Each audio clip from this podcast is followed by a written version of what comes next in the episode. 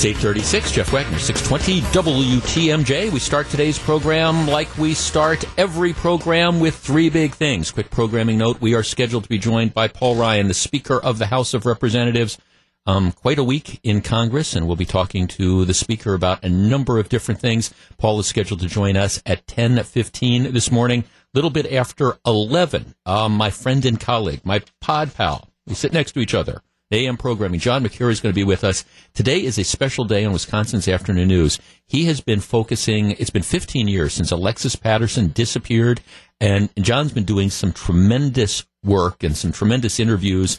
Um, he is going to take us back in a time capsule to remind us about what happened and the state of the investigation. And John's going to be in with me a little bit after 11 o'clock this morning to help preview that. And of course, uh, follow the Brewers around 910 approximately your chance to win a four pack of tickets to see the Brewers at Miller Park and to follow the Brewers to St. Louis for a game at the end of September that could, I say could, be meaningful. So that's all coming up. Like I say, we start off today's show like we start off every show. Three big things, things that I think you need to know to talk about at the water cooler or at the gym or at the lunch table or wherever. Big thing number one. Your rules on overtime might be about to change for years and years and years and years, um, federal government workers have had a choice. If they work overtime, they have had a choice between taking the money, time and a half, or taking compensatory time. So in other words, you to say, you know, the, the time off is more important to me than, than the money. So federal employees have had this option again since 1985. If you work overtime, you could take the dough, and a lot of them choose to take the dough, or you could say, "Hey, I'd like some more vacation time." So you get um, time and a half, but it's payable in uh, again in extra time, vacation time. That has been the law for federal employees. It is not the law for private sector employees. Um, private sector employees are not given the option to take time and a half in the form of time. They have to take money. Yesterday, the House of Representatives passed a, a bill which would allow, if employers choose to offer it, employers don't have to offer it, but if employers choose to offer it, private sector employees could exchange overtime pay for compensatory time electing to again accrue extra hours off rather than extra pay in in their wallets. And this bill passed largely along party lines. Now you might say, okay, why would anybody turn down the money? Well, there's lots of people who might turn down the money. Let's say it's a situation where again you get maybe you get a little bit of vacation time. You only get two weeks a year, but you, would like to have more time off to spend time with your kids, your family, or whatever. And for whatever reason, that time off would be more valuable than, than the money. So you would have the option of doing that. Under this proposed law, employers could not force employees to choose comp time over um, over the, the, the, pay. But if they chose to offer that option, employees would have the option to take avail take it uh, take avail advantage of it. Um, there is law language in the law that prohibits employers from intimidating or threatening or attempting to threaten employees from choosing comp time over pay. But some of the people who oppose it say, even though there's provisions in the law, what's going to happen is you're going to have these employers who are going to force people to take time off instead of money, even though that's illegal. 414-799-1620. That is the Accunet Mortgage talk and text line. If this law, in my opinion, is good enough for the federal government and has good enough, been good enough for the federal government for over 30 years now, I think it is good enough for the private sector. Wouldn't you like to at least have the option? And maybe not at this point in time in your life, but think back to other times in your life. Wouldn't you like to have the option to say, hey, you know, I, if I'm going to work overtime, I would, some people are going to want the dough. I get that. But other people are going to say, hey, you know, I would rather have that, that time off. And if I work overtime and this can get me an extra week of vacation or something, I would rather have that vacation. I think this is pro employee, and I think employees should have the ability to do that. I don't know whether this is going to pass in the Senate or not, but I think this is good public policy. What do you think? 414-799-1620. That is the Accunet Mortgage talk and text line. Should employers be able to give employees the option of taking overtime pay or comp time? We discuss next. If you're on the line, please hold on. 841, Jeff Wagner, 620 WTMJ. I mean, I think this is pro employee. I don't understand why this is a partisan issue. Wouldn't you like to have this option? We discuss next.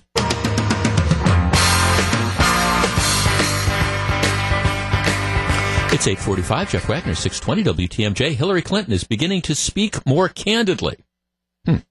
More candidly about her loss last November, and that includes listing several reasons why she failed to beat Donald Trump. Do you agree with her reasoning? Join the debate at Scaffidi and Billstat, 1235 today. Yeah, a little bit later on the program, we'll be talking about that. Uh, Hillary Clinton now says that she wants to be part of the resistance. Wonderful.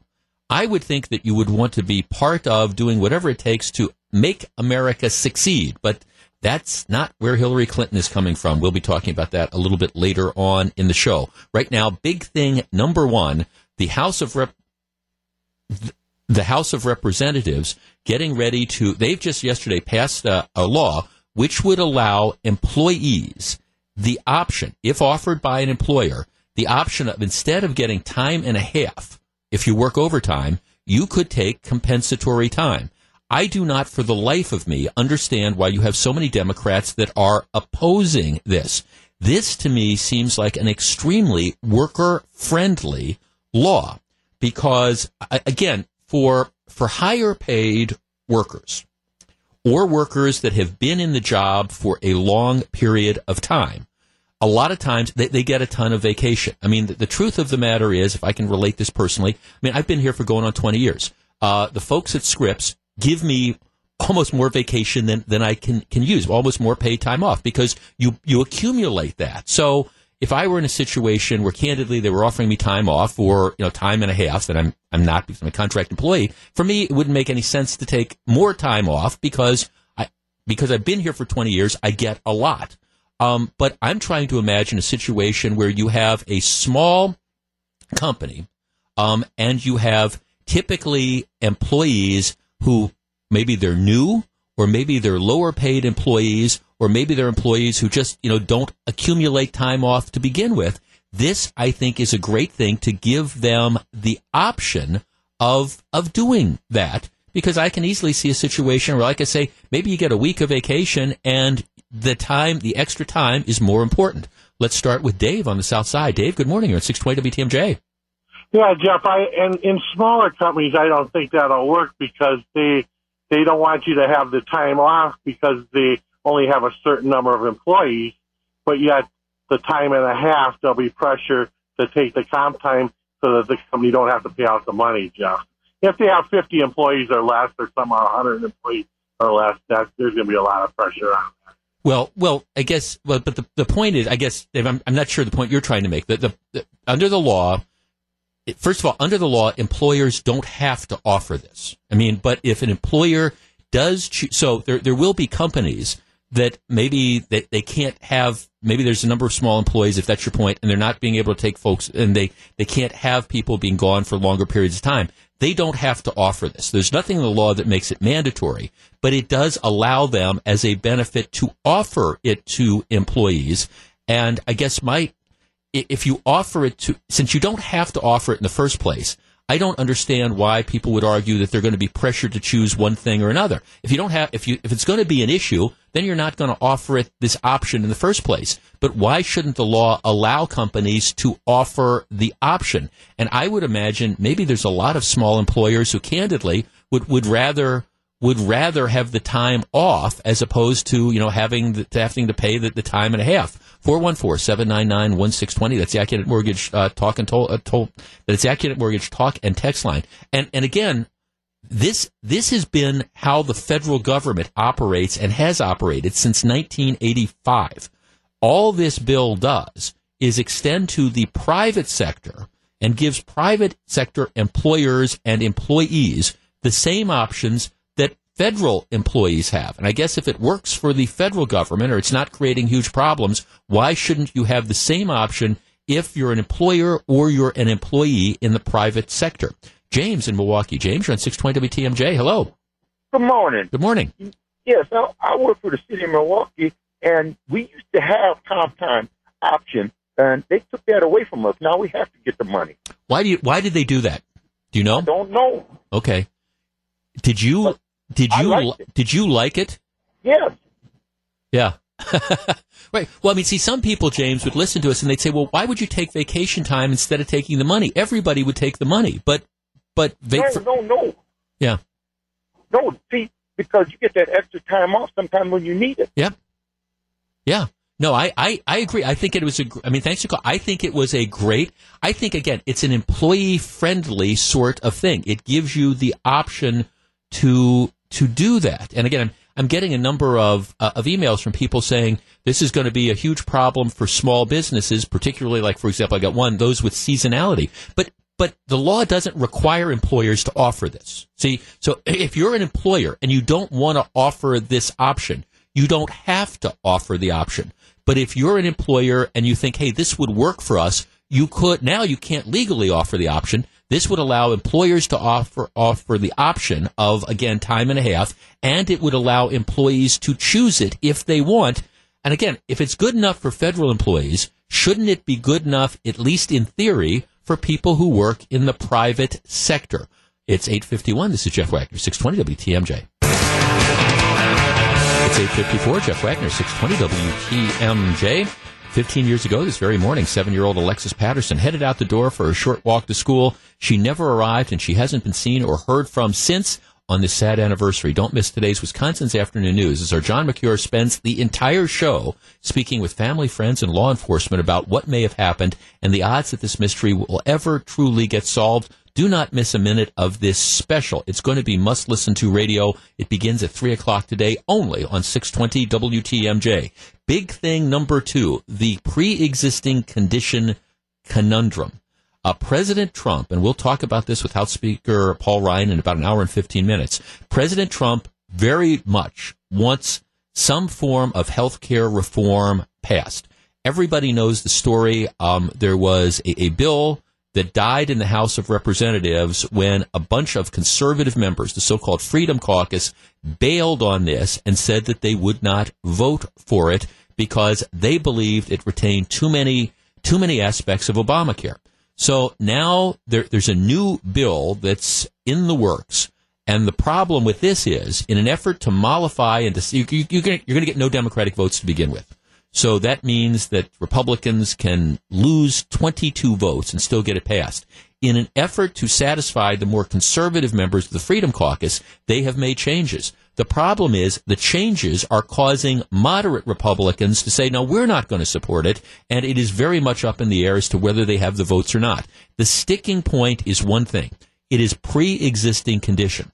What happens when somebody does not have insurance and is diagnosed with an, illness, di- ranging from diabetes to heart disease to cancer or whatever? How do they get insurance coverage? Now, in some respects, you have situations where the person is insured for all their life and suddenly they lose their job and then within six months they're, they're diagnosed with, uh, again, a, a terminal illness, you know, liver cancer or whatever, and the insurance essentially becomes unaffordable. Should they be punished because they lost the job? Well, I think most people would say no. The problem, though, with pre-existing condition is what about the person who has made the decision their entire life to go without insurance? I, I'd rather spend the money on other stuff, so I, I'm not going to be covered. And then all of a sudden they get very, very sick and they're looking at half a million dollars in insurance coverage or whatever. And then they decide, well, now I want insurance. Well, the insurance market crumbles. It'll crumble if it's only sick people that participate because the whole idea of insurance is you spread the risk out. You have healthy people who aren't collecting the insurance but but pay into the system in knowledge that one day they might need it. Um, and that, those premiums are used to help off, offset the costs for the, the people who are very sick. So you have this whole issue with pre-existing conditions. In Wisconsin, before Obamacare, we actually did this pretty well because we had these separate high risk pools that were there. They were very, actually very extreme. They were extremely affordable and people, there were more options. Actually, the Wisconsin model, I think, worked pretty well Now under Obamacare, you don't have to worry about pre-existing conditions because if you don't have insurance and you get diagnosed with some catastrophic illness, you can still get insurance. You can still sign up. Now you might have to wait a few months, but you can still sign up and you pay the same premium as if some healthy person would. That is one of the things which is causing Obamacare to crater. So at the same time, though, from a political perspective, and you had this play out the other day with, uh, like, for example, Jimmy Kimmel, who's announcing that, you know, his, his newborn child has a heart problem. And so the whole idea being, hey, what, what happens if, if my kid couldn't get coverage? And it's a very, very legitimate point. It is a very difficult question. The proposal that they're looking at now would essentially allow the states to create their own sort of high risk pools. It worked in Wisconsin, but it hasn't worked in other states. So when you hear healthcare reform and you're wondering what the hangup is, it's pre-existing condition coverage or lack thereof. That's the driving force and how they're going to resolve it. I'm not exactly sure. We will talk to Speaker Paul Ryan about that. Coming up in just a couple minutes, our Follow the Brewers giveaway and big thing number three, get ready to pay more at the pump. Maybe it's 859. I think this is going to be Wagner's rule of life about number 14 and a half. Don't rob people in Tennessee. One of my favorite stories of the day. Um, woman is at home a couple weeks ago on a Saturday night. Uh, there's a knock on her door. She goes to answer the knock, and there's a, a woman that is standing there with a flyer about a lost dog. You know, and so she opens the door. As soon as she opens the door, this guy with a mask who is standing next to the person with the flyer pushes his way into his into the house and tries to pull her outside. She's not going. She's resisting. So when that fails, he pushes her inside and screams, "This is a robbery." Well, what he doesn't know is the lady's got a baseball bat right next to the door. And the lady grabs the baseball bat and starts swinging like Ryan Braun. And apparently, as she starts whacking at the guy, his mask comes off, and she immediately recognizes him as a guy named Joe Sotelo, a longtime family friend. All right. okay, if, if you're a longtime family friend, your idea is you're going to rob this. Hey, we have a winner in today's Follow the Brewers contest. It is Lois from West Allis. Lois from West Allis wins a four pack of tickets to see the Brewers at Miller Park and is automatically qualified for our weekly grand prize drawing. Congratulations. More opportunities to win uh, tomorrow about this same time. So in any event, uh, you have the situation. They're struggling. She's now pulled off the guy's mask. She recognizes him as a family friend. He's apparently got a gun in his waistband. She's got the baseball bat. And in this particular case, a baseball bat in hand trumps a gun in the waistband. And she just starts wailing on him with the baseball bat. I have seen the photograph of this guy.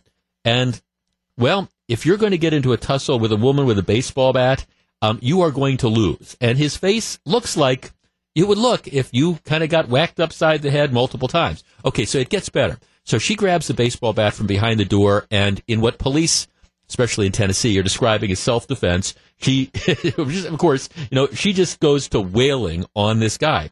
Apparently, there's two 18 year old females, other women that are in the house, and they see this going on, and they then start wailing on the guy as well. So you've got the woman with a baseball bat who's going upside his head. You've got the two other women that are kicking on him.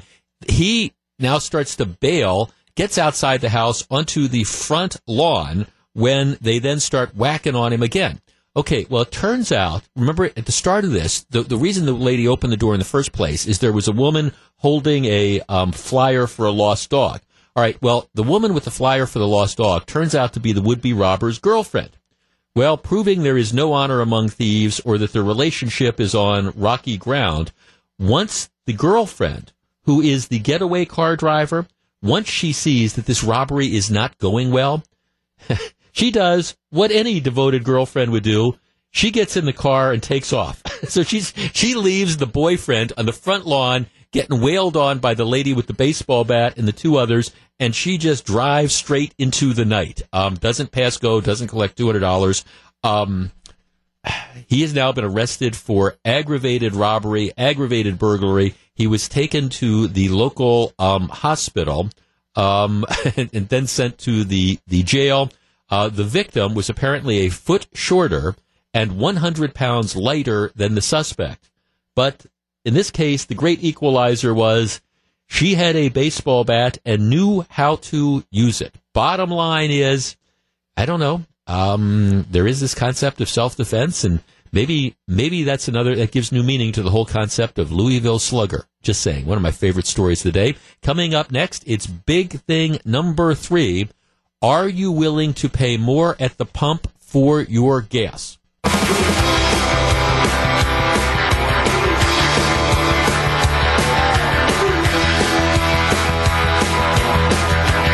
It's 917, Jeff Wagner, 620 WTMJ. Um, there continues to be a, a rift, and I, I think I, think that's the best way to describe it. A, a, rift. This isn't.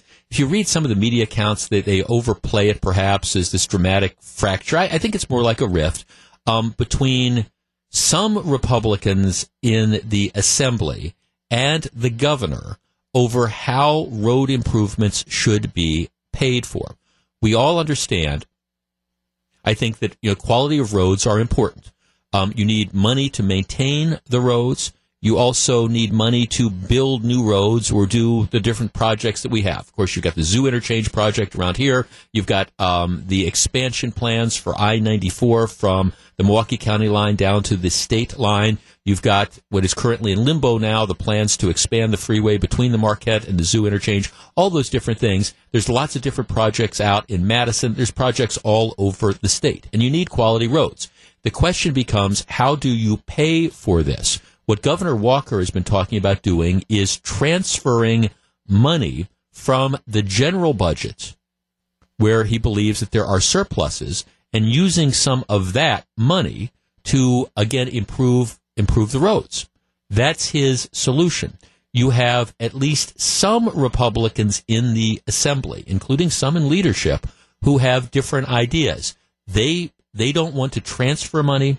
They believe that we need to increase taxes. And the latest proposal that is floating around would do precisely that. Here's the idea. Right now, the state's gasoline tax is, is 33 cents a gallon. Um, it has been it used to be indexed, so it would go up automatically with inflation, which allowed politicians not to take tough votes. It was like this automatic increase, so they didn't have to vote on increasing our taxes. That was changed a number of years ago, and so now it's frozen at 30. Uh, let's round up. It's 33 cents a gallon. Um, it has been frozen there for a number of years. One of the options on the table was increasing the gas tax. And Governor Walker has said all along that that is a non starter. So there's a new plan that's being floated. And here's what it would do. First of all, it would reduce the gasoline tax, the per gallon gasoline tax, by somewhere between four and five cents. So you might say, well, Jeff, that, that's great. Who, who could be opposed to increase it, to decreasing the gas tax? That is, that's super. But then you might also ask the question, well, wait a second. If we need money for the roads and there's supposedly not enough money, how how can we decrease the gas tax? Well, because the proposal that is being floated would it would decrease the gas tax. So let's say it would take it from 33 cents to 29 cents a gallon. But but but and here is the big but. It would also apply the state's 5% sales tax to gasoline. Now, when you buy goods and services, you, you when you buy you, you pay a sales tax. The state charges a 5% tax. You do not pay that sales tax on gasoline. The gasoline tax is the tax in and of itself. So what the Republicans are doing is, at least in this proposal, it says, okay, let us, let's impose, we'll reduce the gas tax by four cents or maybe five cents, but we're going to impose the 5% sales tax on gasoline. Um, what would happen now is, at, okay, at, at $2.22 a gallon, um, the fi- imposing the sales tax to gasoline would probably add 10 cents a gallon to the cost of gasoline. If, if gasoline goes up, in price, like it probably will, since you're charging 5% of the cost, the amount of taxes that you pay will go up dramatically as well. So the net effect of this is probably best case scenario. It will increase the tax, whether you call it a sales tax or whether you call it the gas tax. It, it will increase the tax you pay, best case scenario, probably by at least a nickel. But if gasoline, which is at pretty much historic lows right now, like two dollars and twenty two cents an hour, a dollar, if it goes up an extra dollar, well, you're going to be paying again a lot more. So the effect of this proposal, in my opinion, is probably, as a practical matter, going to be raising the tax ultimately. And again, whether you call it a sales tax or you call it a gas tax, it doesn't matter. It's taxes that you are paying out of your pocket. By applying a 5% sales tax to gasoline, you will be probably increasing people's prices at the pump by at least a nickel, but maybe a dime, maybe more than that. 414 799 1620. That is the Accunet Mortgage talk and text line. This is a, in my opinion, this is a non starter. And again, Republican, see, I don't care how you do it. Um, but calling it a sales tax as opposed to the gas tax and saying, well, we're going to decrease the gas tax, but at the same time impose a, a new tax on gasoline, to me, that is just a shell game. And I think you're too smart not to realize that. The effect of this is really to increase the gasoline, the price we pay per gallon for gasoline, to increase the taxes by a nickel or a dime a gallon. What's more, by imposing a 5% sales tax on gasoline, what you do is you guarantee that it is automatically going to increase as the price of gas increases. This is regressive. Republicans did not get sent to Madison with overwhelming majorities to raise taxes. I think it is a complete and total non-starter. 414-799-1620. What do you think? That's the Accunet Mortgage Talk and Text line. We discuss next. 925, Jeff Wagner, 620 WTMJ. It's Wednesday, and that means it's your chance to play lawmaker for a day. Scaffidi and Bilstead open the lines for There Ought to Be a Law, 207 this afternoon.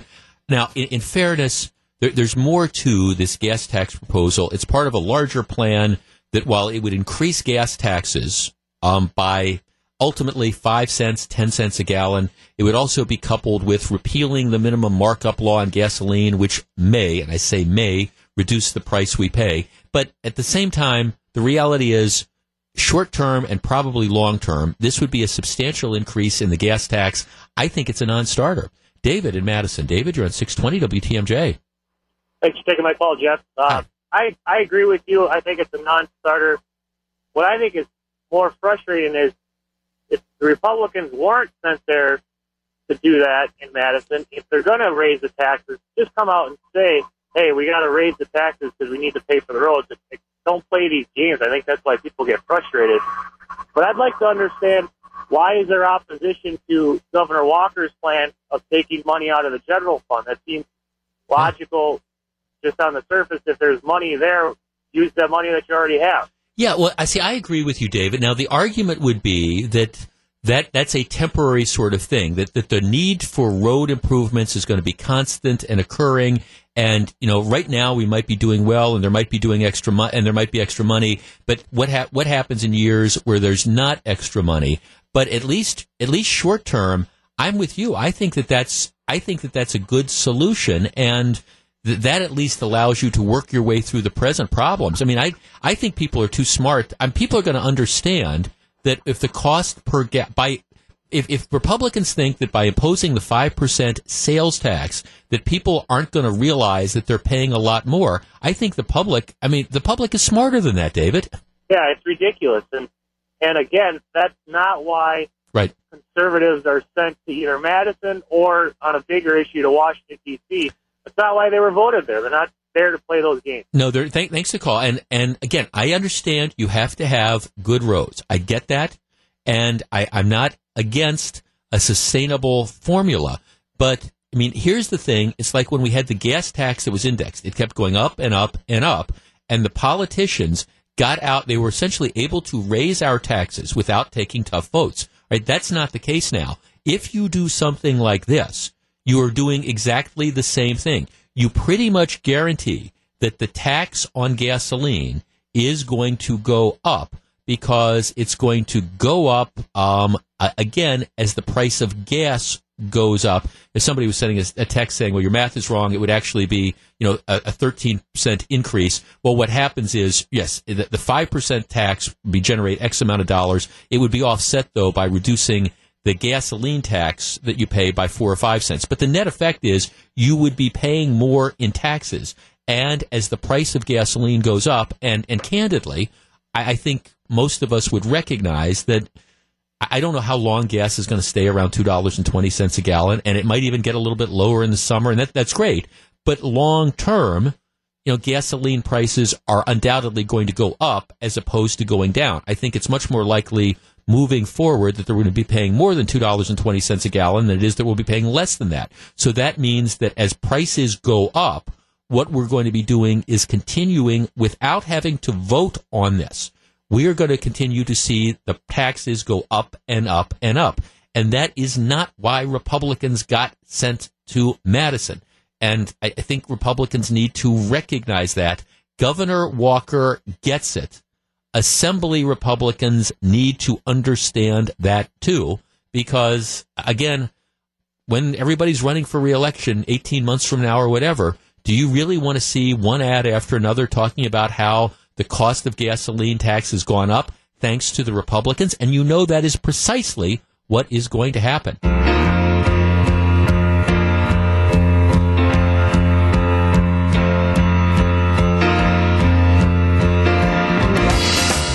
It is 934, Jeff Wagner, 620 WTMJ. I am so glad to have you with us. A recent player fan incident has Major League Baseball looking for ways to combat radically charged, racially charged interactions. Yeah, this went on in Boston. Just how harsh should penalties get? Greg Matzek opens the discussion this evening. Sports Central at 6.07. All right. All right. PG 13 warning. PG 13 warning. Um, I'm going to try to cover this topic as delicately as possible, but there is definitely an adult concept contained herein. So if you're driving around the car and you have the little pictures with big ears, uh, just come on back in 10 minutes. PG 13 related warning. Okay. All right. That's it. All right. Here is the story. Stephen Colbert is the, the David Letterman replacement. He's on CBS's late night show. He, he came to he came to CBS after doing the, the Comedy Central thing with the Colbert Report, right? That was it. Colbert Report, where he portrayed a a conservative blowhard. Ha ha ha, we get to make fun of conservatives. So now he, he's Stephen Colbert. His show has been, had been, up until recently, failing miserably. Um, it has had a resurgence because after President Trump got elected, Colbert decided that, that the program was essentially going to be geared to everybody suffering from Trump derangement syndrome, and that on a nightly basis, that was what that's what the show is pretty much night, roasting roasting President Trump, and at least temporarily, he's found a bit of an audience. Um, like I say, the show was in second place; it was just sucking fumes since he took over. But because, at least for the last 13 weeks, he because again it's this Trump derangement syndrome and it's all Trump and Trump's awful and we're going to mock him. Um, it's been the number one talk show on late night TV for 13 weeks running. So he has found a, a formula which at least in the short term has been working for him. Now over the weekend, um, maybe you're aware of this. Uh, President Trump um, walked off an interview. Uh, or at least cut short an interview that he was giving with uh, the CBS News' host Face the Nation, where um, the guy's name is John Dickerson, and they were they were asking Trump about questions about Russian wiretapping and things like that, and he just ended the interview. All right, so that's that's the background of this.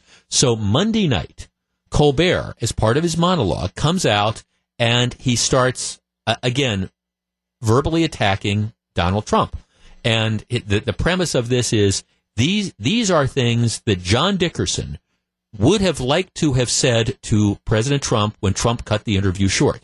And the, the whole thing, it was, it was profanity laced.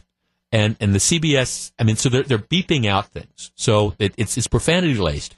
But here's part of the thing that got him in such trouble. And I'm going to try to clean this up for the radio. He says, Sir, this is direct, this is directed to, to Trump.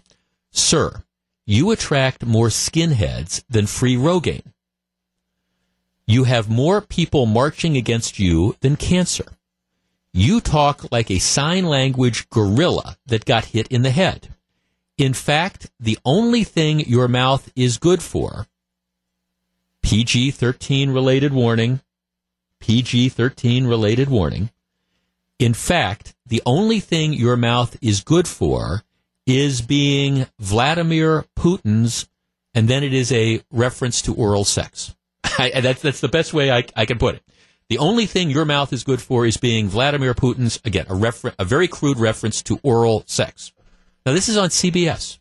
All right. Well, all right. Th- this has now set off a, a firestorm. Now, first of all, he, interestingly, Colbert is getting a lot of criticism from, from the left because th- this reference to oral sex is considered to be homophobic. So, I mean, he's getting a lot of backlash for that. But he's also getting a lot of backlash from everybody else saying um, this is this crosses the line. I mean, this crosses the line, and there's no way that CBS should allow this to continue. Um, I'm, I'm looking; it's just a firestorm on social media. Time for him to go. Total trash. I will boycott um, advertisers. I will never fill. I, another one. I will never tune in because of his hate-filled attitude towards the president. Um, I don't know if it was homophobic, but the comment was very inappropriate and not funny enough to worth be worth the risk, etc., etc. Now, here is the reality of this. If I said something like this on the radio, um, and reference to fill in the blank any any pair of politicians you might imagine. I don't know if I would have been fired, but I wouldn't have been back on the radio the next day. Um, if a conservative commentator, if a Rush Limbaugh said something like this, there would have been advertiser boycotts. There would have been incredible pressure. Take them off the air. So now the question is, what, if anything, should CBS do to Stephen Colbert, who has found a winning ratings formula, at least sh- in the short term, by, uh, again, just going after Trump on a nightly basis? Is this something that you let the market take care of, or is this something where the network should come in and say, hey, look, we, we've got standards. We really do have standards, and we understand that, you know, politics isn't beanbag and you get political discourse, but you know what? You know, talking about the President of the United States, um, and oral sex with Vladimir Putin, that crosses any line of decency. Should Colbert be suspended? Should Colbert be fired? Or do you just let the marketplace take over? And if this is what some people want, just let them, let them have it. 414-799-1620. That is the Accunet Mortgage talk and text line. Like I say, I have no doubt that this, if this was a conservative commentator on radio or TV who said something like this, they would not be on the air the next day. What should CBS do with Colbert? It's 941. Jeff Wagner, 620 WTMJ. I'll tell you what I think should happen, and we'll discuss next. Stick around. It's 945. Jeff Wagner, 620 WTMJ. On the 15th anniversary of her disappearance, Milwaukee County Sheriff David Clarke says he know what, what knows what happened to Alexis Patterson. John Mercure shares his exclusive interview with David Clarke beginning at 3 o'clock on Wisconsin's Afternoon News. Mike in Bayview. Mike, good morning. You're on 620 WTMJ. Mike. Hey, Paul, uh, sorry, can you hear sure. me? Yeah, go ahead. Okay, yeah, uh, I think it's absolutely disgusting, and this isn't HBO or Showtime. No, this is CBS. Late. This is ten thirty at night. This is CBS. Yes. right, and, and I know that you know it's not something you know like a children's program or anything, but you can clearly see what the guy is saying, even though they bleep it out. And I've just noticed. I mean, it would be crude if it, no matter who the target is, right? Uh, whether you like the person or not, or you're lampooning him or making fun, it's just disgusting. And and for for you know, I was even shocked by it, and I. Uh, I spent some time, you know, in some factories and in some, oh, yeah. you know, some, some, some rougher areas. Well, I mean, and I get, I guess, Mike, I guess I'm just stunned by the double standard because, like I was saying, if if if you had a conservative commentator who said anything like that, there would be such outrage, and that person, I don't know if they'd be fired, but they wouldn't be on the air the next day. CBS apparently decides that this is kind of no big deal because they're so into the Trump derangement syndrome that you can say anything you want and that there's no standards that apply. Right, and I don't watch a lot of late night television, but when I do, I turn on uh, Seth Meyers once in a while if I'm up maybe a little bit later. I mean, they re- they really devote a lot of time to slamming the guy, and again, I think it's just kind of, I think it's going to backfire. Um, thank, well, I think so. that's I mean, th-. I, thanks for the call. No, I, I mean, fir- first of all, here, here is, here is what should happen. He should be suspended. I mean, there, it, it is a, it is a mind. Now, part of the problem is, see, unlike, for example, what I do, I, I we're, we're live. There's, there's a seven second delay or something, but, but we're live. If I decide to go off on some homophobic, obscene rant, um, management other than my producer Hondo, who also has access to the dump button, there, there, there's nothing you can really do unless somebody's going to run in here. But but this this wasn't live. This was Colbert. They taped these things, so CBS, you know, knew that this was coming. They bleeped out some of the profanity, but they allowed the content to go on. So this was clearly done with the embrace and the approval of of the network that didn't think that there was anything wrong with this, which to me tells you everything you need to know about where CBS is on this. I appreciate, as somebody who makes his living under the umbrella of the First Amendment, I get that there's a wide range of things that you, you should say. But this is broadcast, this is broadcast TV for goodness sakes. And you have this guy going off on this, this rant. The only reason it's getting as much attention as isn't that he said these terrible things about the president, but also, again, there's some people on the left that think this was homophobic um, uh, as well to attack the president, you know, using the oral sex references and things like that. I, I mean, I'll let other people decide about that. But at the same time, that the fact that CBS airs this and allows it to be aired says that when it comes to President Trump, there are apparently no standards at all anymore.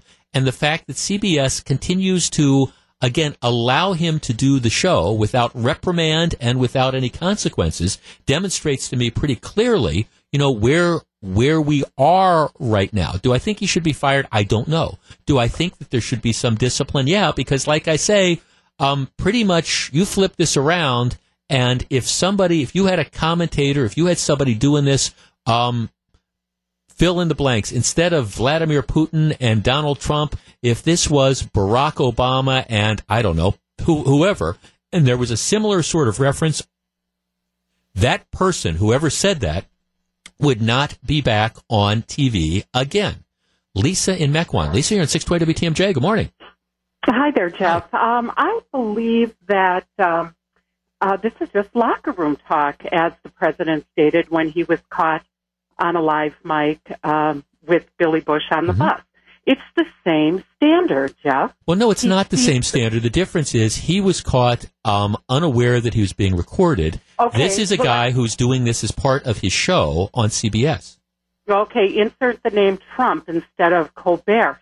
Trump does it as part of his show, and I. But, but no, can but Trump, no, but it wasn't long part of a show, Lisa. It wasn't part of a show. It was in something that he didn't realize he had a hot mic. It wasn't live television. Okay, this was live. So do you of the think there should be no standards? I mean, do you think that I should be able, for example, about the president, or are we talking about Colbert? We're talking about No Colbert. standard.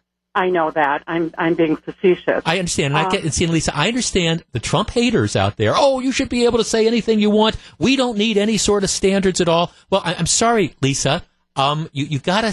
I think at some point in time you need to stand up and say, all right, maybe there are certain limits that are out there. I just think that this is this amazing double standard. Yes, I understand that the president, you know, and you know, was caught saying things that are crude. I'm not going to defend that, but that's different than going on television and saying things like this. And again, I mean, my question would be if it were Barack Obama and the same, you had some conservative commentator who would say, hey, Barack Obama is nothing but a, you know, whatever for Vladimir Putin. You know, I mean, the, the outrage would be tremendous. Oh, this is racist. This is homophobic. This is just terrible. The guy's got to be fired. Advertisers would be running. You know, and I actually, I think that most networks would not have allowed this to go on. I'm just saying that there has to be certain standards that are out there. And I find it to be appalling that CBS would allow this number one to air. And they did allow it to air because they could have, they could have, they could have gotten rid of the monologue. They could have, uh, again, put another show on. They decided that they were going to allow this to air, so that obviously tells me where CBS's standards are, number one. And number two, it tells me a lot about Colbert. So I understand that right now, bashing on Donald Trump, yeah, you can say whatever you want about him. Well, all right. All right. Have we really come to that point where we have no standards at all anymore when it comes to the airwaves or broadcast television or whatever? I don't know how this thing is going to play out. Will advertisers bail on him like advertisers bailed on Bill O'Reilly? Is this different from allegations of, uh, again, sexual harassment? Okay, may- maybe it's not apples and oranges, but will people be upset by this? I, I don't know. Will it hurt Colbert? I don't know. But I think it says as much about CBS as it does about Colbert that they're apparently not willing to do anything at all. Um, let's see, looking at our my emails, Dennis says, uh, the world won't miss him if he's gone. Well, I don't know that he's going to be gone. Uh, Leah writes, nobody should be surprised. Um, CBS kept Letterman on after many of his comments. Yeah, CBS probably just cares about the ratings. Um, so much for standards. Maybe the American public can speak differently. But again, um, the, the Bash Trump stuff is really hot right now. Whether it will continue to be three months from now, six months from now, um, I don't know. But CBS has definitely made its bed, and they're going to lie in it with Stephen Colbert. It's 9.53. Jeff Wagner, 620 WTMJ. 955, Jeff Wagner, 620 WTMJ. One final thought about this whole Stephen Colbert thing. If, if these if these are the new rules, just fine.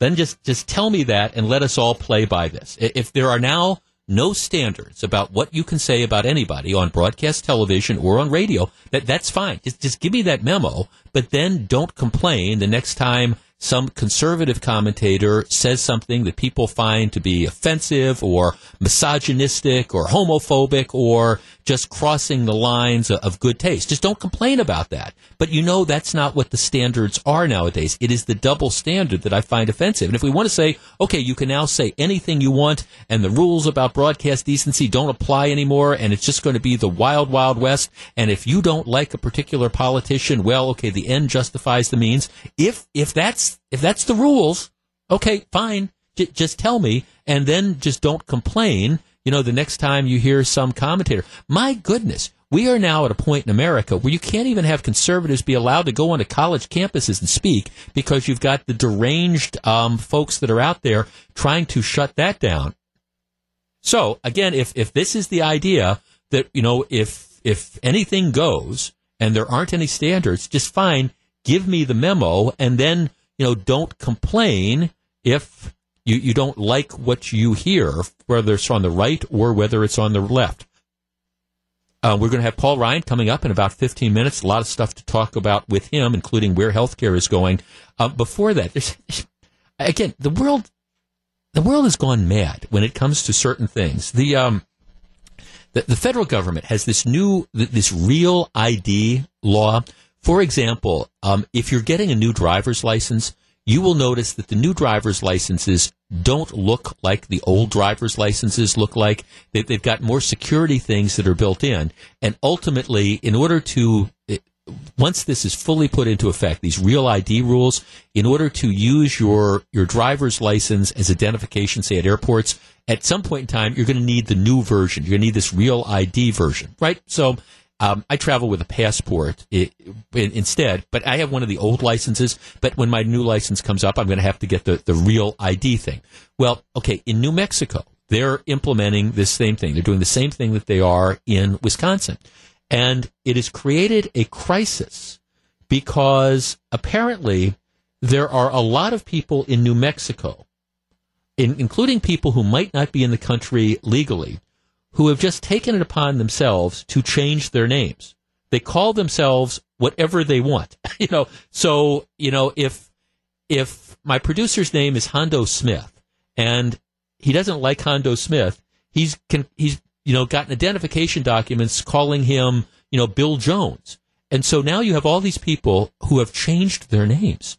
And so now under these real ID rules, you have to you have to go surprise follows surprise. You got to use your real name. And so now there's this huge crisis because apparently, like the DMVs and stuff are being overwhelmed by people who now need to show identification, who've gotten licenses or whatever under assumed names or altered names or whatever. and they haven't legally changed their names. So now they either have to go back to using their real name or they have to change their real name legally to whatever the new name is that they want to call themselves.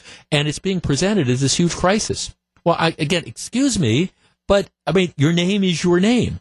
And I don't think that for identification purposes, you should just get to call yourself whatever you want. If you want to do a radio talk show and you want to have uh, an alias or different name because the name you, your real name doesn't sound good to say on the radio, okay, that's, that's fine.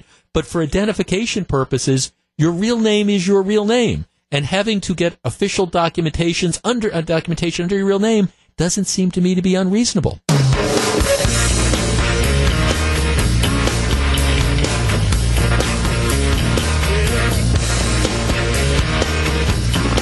909, Jeff Wagner. Glad to have you with us. Um, she's back. Ready or not, Hillary Clinton is coming out of the woods, and she's decided that uh, she wants to be, as she describes herself, part of the resistance.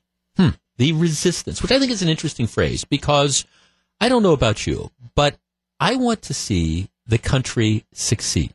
I want to see presidents succeed part of the resistance. Anything, um, anything that we can do to stop Donald Trump, we have to do that. And that appears to be her attitude. So she comes out, she does an interview with uh, CNN, um, where she decides that she is going to critique the Trump administration. Now, this is, of course, from the woman who lost. This is a woman who did took what almost everybody, Republicans and Democrats, believed was a race that you could not lose and she ended up losing this. Um, she, of course, is not accepting the defeat very well. She says that, you know, she's confident that if the election were held on October 27th, she would be the president. Unfortunately, the uh, election was held in early November. Um, she doesn't like the way President Trump is handling foreign policy. She doesn't like the fact that, you know, he hasn't been able to get health care reform through there. Um, she's decided that, um, again, she uh, doesn't like pretty much anything she's doing. So now she says, I'm back to being an active citizen and part of the resistance. Well, okay, Mrs. Clinton, here's the bottom line. Voters had a chance to choose whether they wanted you to be the leader of the free world or not. And the truth is, they said no. They said no in what I'm sure was a surprise to you. So maybe what you should do is take on the role that other losing candidates have taken. And as opposed to being part of the resistance, maybe be part of the loyal opposition and work to trying to make at trying to make positive changes the, as opposed to trying to resist everything that the person who beat you um, is trying to do. Just saying. It is 1012. Um, in a couple minutes, we're scheduled to be joined by the Speaker of the House of Representatives, Paul Ryan. Stick around.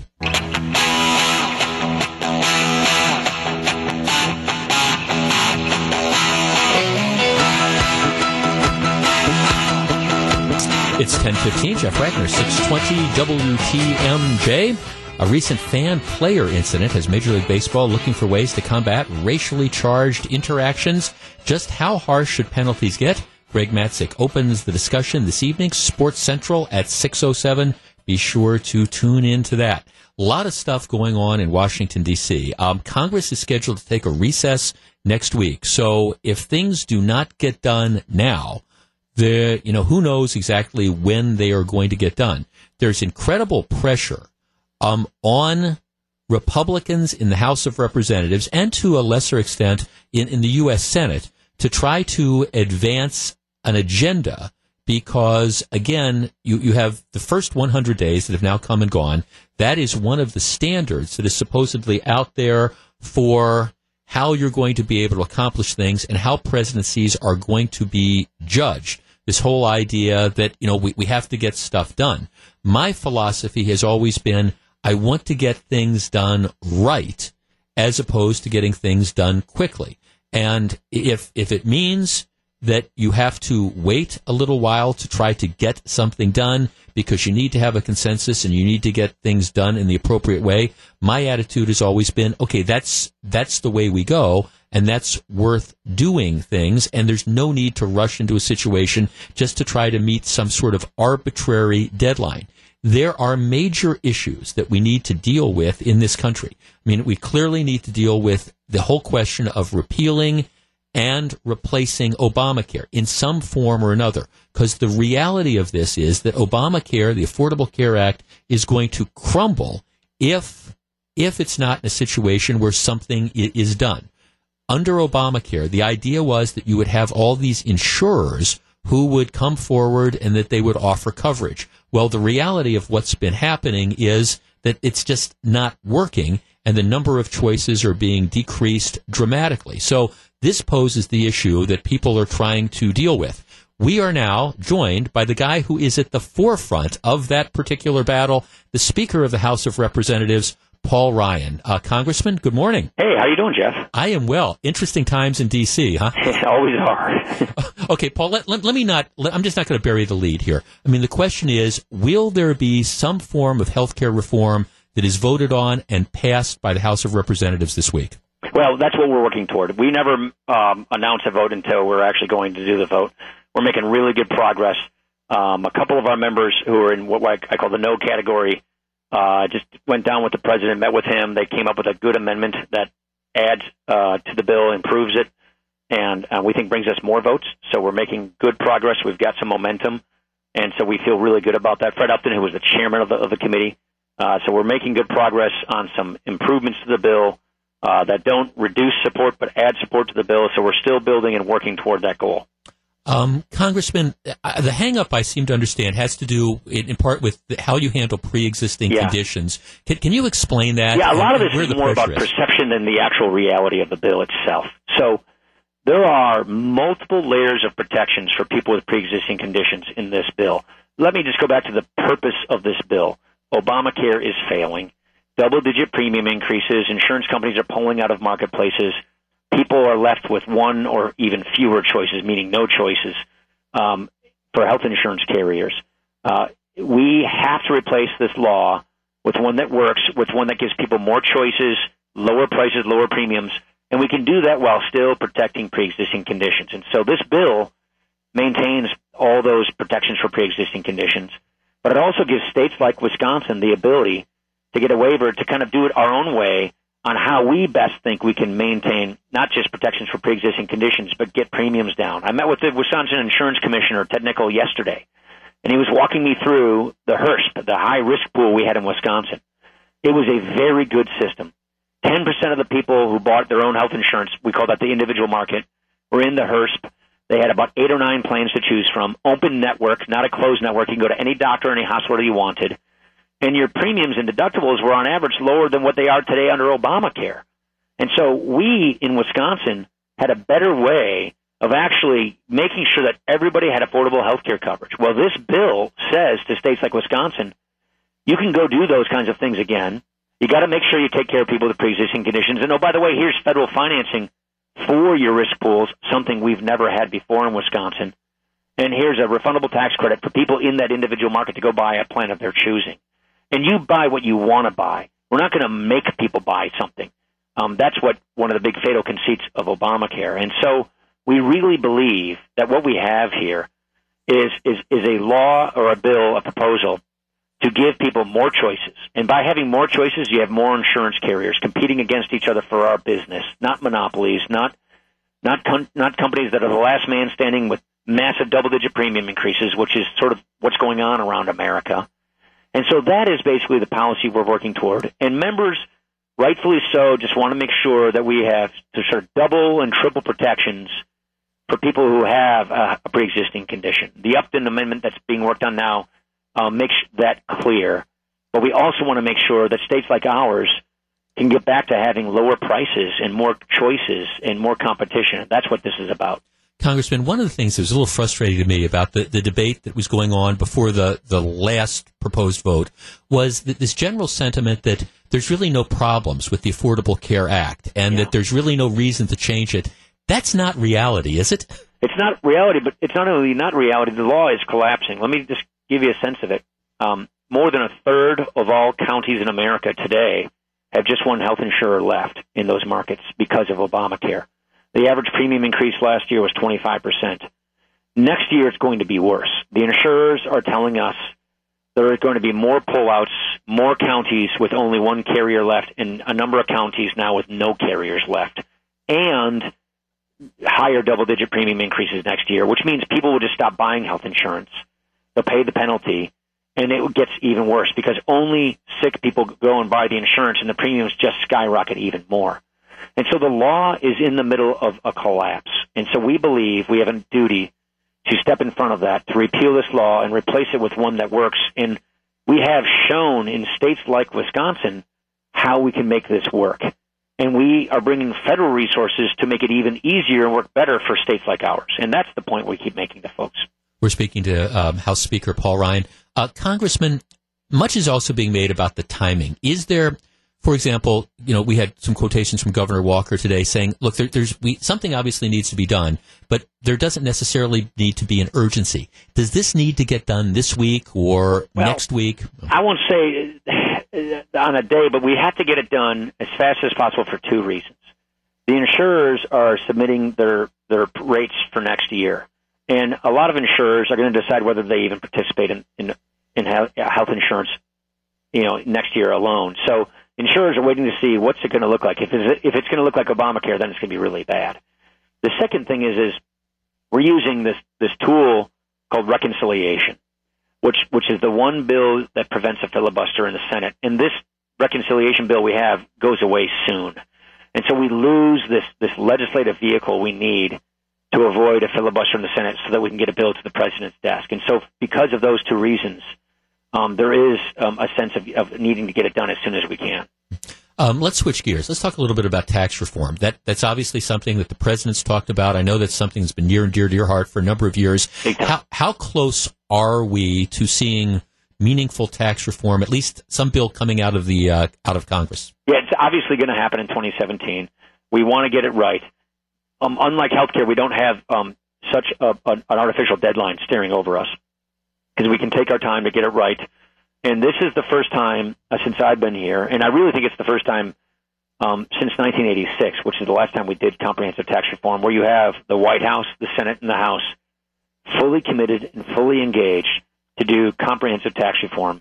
We had the worst tax system in the industrialized world. We want to have the best, and that's going to take us some time to figure it out. Um, we're, we, I'd say, between the House, Senate, and the White House, agree on about 80% of what tax reform looks like. It's sort of that final 20% that we're all working toward, um, that we're going to figure out. Um, and it's the devil in the details. But the key thing is simplify the code, make it easier for families and small businesses and businesses to comply with, and make it more competitive so we can get tax rates on businesses lower so we can get faster economic growth, create more jobs. We tax our businesses at much, much higher tax rates than our foreign competitors tax theirs and that is costing us global competition and it's slowing down our economy. And so we really think that it, it is the crown jewel of an economic growth agenda. Regulatory relief and regulatory reform, which we're deep into doing, is a big part of this, but nothing holds a candle to the power of tax reform and what it can do to grow our economy. Do you anticipate that anything that comes out of Congress will be revenue neutral? In other words, any any cuts in taxes for certain groups or individuals will be offset by increases somewhere else? Yeah, so for us to be able to do this again and avoid a filibuster and use um, reconciliation, it has to be ultimately revenue neutral over over the 10 year period. And we do we will account account inside of that economic growth. So we now look at tax laws um, and how they affect the economy. So taking into consideration the improvement you get in the economy with comprehensive tax reform, it will be uh, revenue neutral because that's how you make sure that you don't get filibustered. Congressman, I, I, I read a lot of the, the, Washington papers and the New York Times and things like that that drives me nuts sometimes. But after after the, the continuing resolution, what was in, in that process to keep government running through September, a lot of the coverage was, hey, this shows how the Republicans don't have their act together. There's all this spending that's built in. Democrats are emboldened because now they think that from the budget they're they're not going to be able to see cuts in any of their prize programs. Is that overstating the case? Will we be happy Very much so. we, we froze the, the, the IRS, the EPA. We had a lot of good cuts. We rescinded programs. Most importantly, we finally severed this Obama rule that if you want to help the military, for every dollar you, you, you give to our military, you got to give a dollar to, to you know wasteful domestic spending. We don't do that in this bill, and we finally severed that Obama parity rule. That's a huge deal for us. Um, it's a big accomplishment. We have the biggest increase in border security funding in a decade. So we have a big down payment on border security in this bill. Um, and just remember, um, this is a bill that can be filibustered. Therefore, you have to get 60 votes in the Senate to pass it. So these bills, um, in every case, these appropriation bills have to be bipartisan.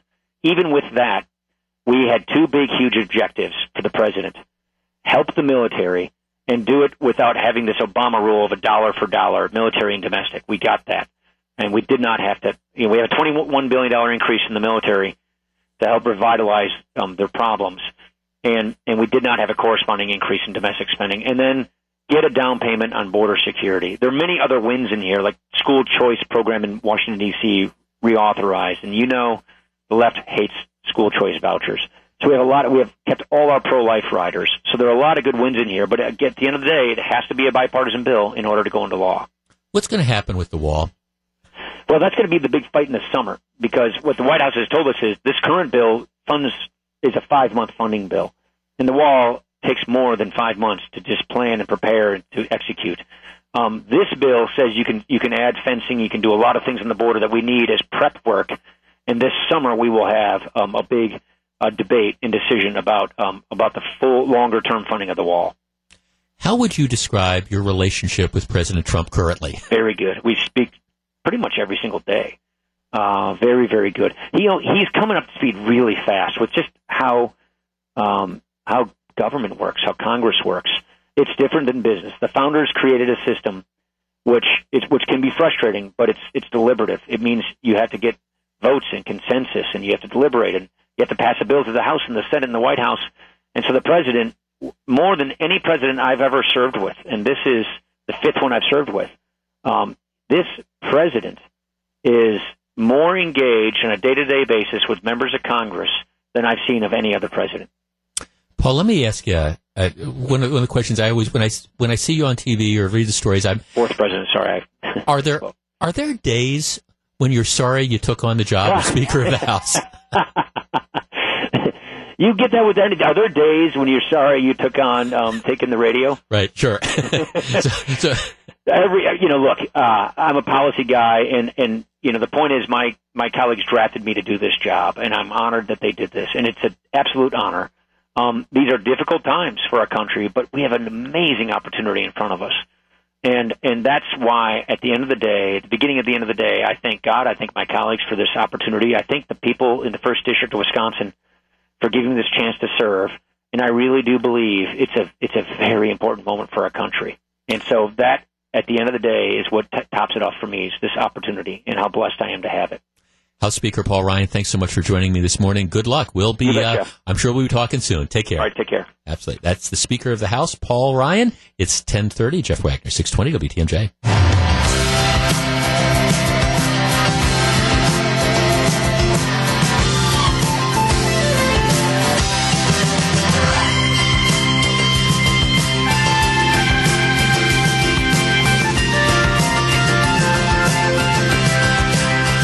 It's 1036, Jeff Wagner, 620 WTMJ. Okay, my takeaway from our interview with the House Speaker Paul Ryan, um, they want to try to get something done with health care.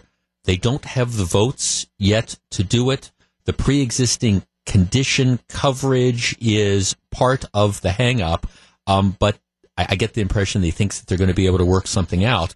The, you know, and, and Congressman Ryan is right that Wisconsin, for example, and this is the point I've been making for a while, you know, Wisconsin, through their high risk pool before the Affordable Care Act, really had an affordable way to cover the, to deal with the pre-existing illness condition thing. And they were able to do it the way we had it set up in Wisconsin. You had it more affordable than it is under Obamacare and more importantly, you had it with more choices.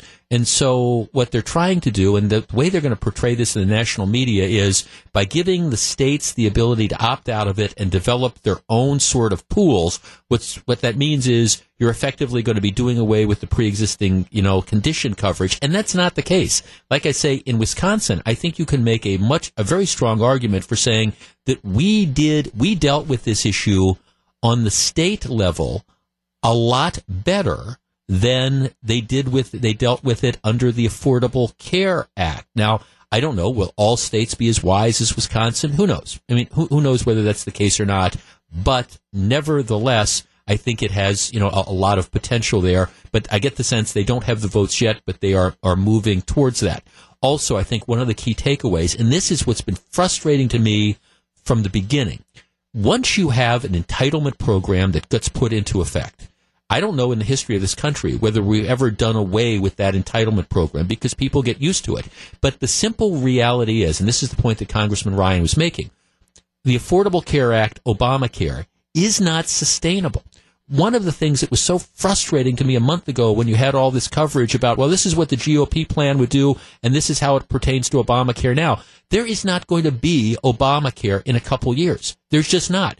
Premiums are going through the roof the number of insurers who are participating in the plans are are down to very very few with more dropping out because the way the thing is set up it is impossible to make any sort of money even with an incredible amount of taxpayer subsidies that goes in the truth is something needs to be done and the sooner it's done, the better. And he was talking about how reconciliation, that's one of these procedural things, would allow it to happen without being subject to a filibuster by Democrats in, in the Senate, how that is so important. But the, the truth is, even if you, to paraphrase President Obama, even if you like your Obamacare, you're not going to be able to keep it because it's not going to exist in its present form within the next couple years unless something dramatic happens. So I think that's one of the takeaways. Paul Ryan saying that tax reform is going to get done sometime in 2017. And I think one of the keys is that it will be revenue neutral. And this is where, when he makes the reference to the devil being in the details, he's right. By, by revenue neutral, if, if there's, if there are quote unquote winners, if you're going to have tax breaks for certain people or tax cuts for certain people, it needs to be offset by revenue increases somewhere else. And that's where the battle is going to be. For example, I, I know one of the plans that Congressman Ryan has been pushing, we didn't have enough time to go into it in detail, but would be like import taxes as a way of raising money. There's other suggestions that maybe we want to do things like, and I think it would be a horribly bad idea, um, eliminating of 401k pre-tax contributions. You know, nowadays, one of the principal investment vehicles that people have to save for their retirement is contributing to your 401k plans at work. And you've got two types of 401k plans. You've got the pre-tax 401k plan, which is where for every dollar you put in out of earned income to your 401k plan, you get to reduce your current taxes. The the the the flip side of that is when you take the money out, when you withdraw it, you then have to pay tax on it. But it grows tax, you get the tax break up front and you get the earnings that grow tax free until you start to take it out. The other type of plan is what they call like the Roth 401k or the Roth IRAs, where you pay tax up front and then the money gets to grow tax free forever. Well, okay, uh, depending on your financial situation, either one makes sense. But most people, the incentive for them to save for their retirement is you get the initial tax deduction. I am very, very afraid that if you took that away, yes, the government would get a bunch of money up front because people would be paying taxes, but that would just create an incredible disincentive for people to save for their retirement so they wouldn't participate. So, but that's, those are the things that are on the table for how you're going to fund tax reform. And when he talks about, you know, the devil being in the details, that's what needs to um, be worked out. I also thought it was very interesting when I asked him candidly your relationship with the president, and um, he says very good. And he talks about, I mean, that's not necessarily a take you get from the mainstream media about how he, you know, believes that he's, um, you have a president who's very much up to speed and how he's very, very engaged. And that's certainly not the impression that you get if you only get your information from, you know, MSNBC or sources like that. All right. Coming up next, Was it a bubble and has it burst? Stick around. 1042, Jeff Wagner, 620 WTMJ.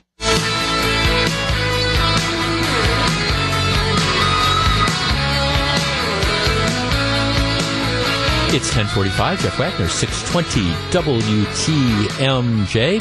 Alexis Patterson's stepdad says he's still devastated 15 years after her disappearance. John Mercure shares his JLL Center view with LaRon Bourgeot. Bourgeot, I think is how you pronounce it, beginning at 3 o'clock on Wisconsin's Afternoon News. Matter of fact, um, this is this is really must listen to radio, in my opinion. And um, John's going to be joining me right after the 11 o'clock news. I want to talk a little bit about this feature. This is um, this is absolutely right up his wheelhouse, and I know he's done a tremendous job. The entire show today on Wisconsin's Afternoon News is going to be devoted to the, the disappearance of Alexis Patterson and what happened and suspects and whether or not whoever did this to her will ever be brought to justice. Um, we'll have John in, like I say, about 10 after 11 to discuss this. All right.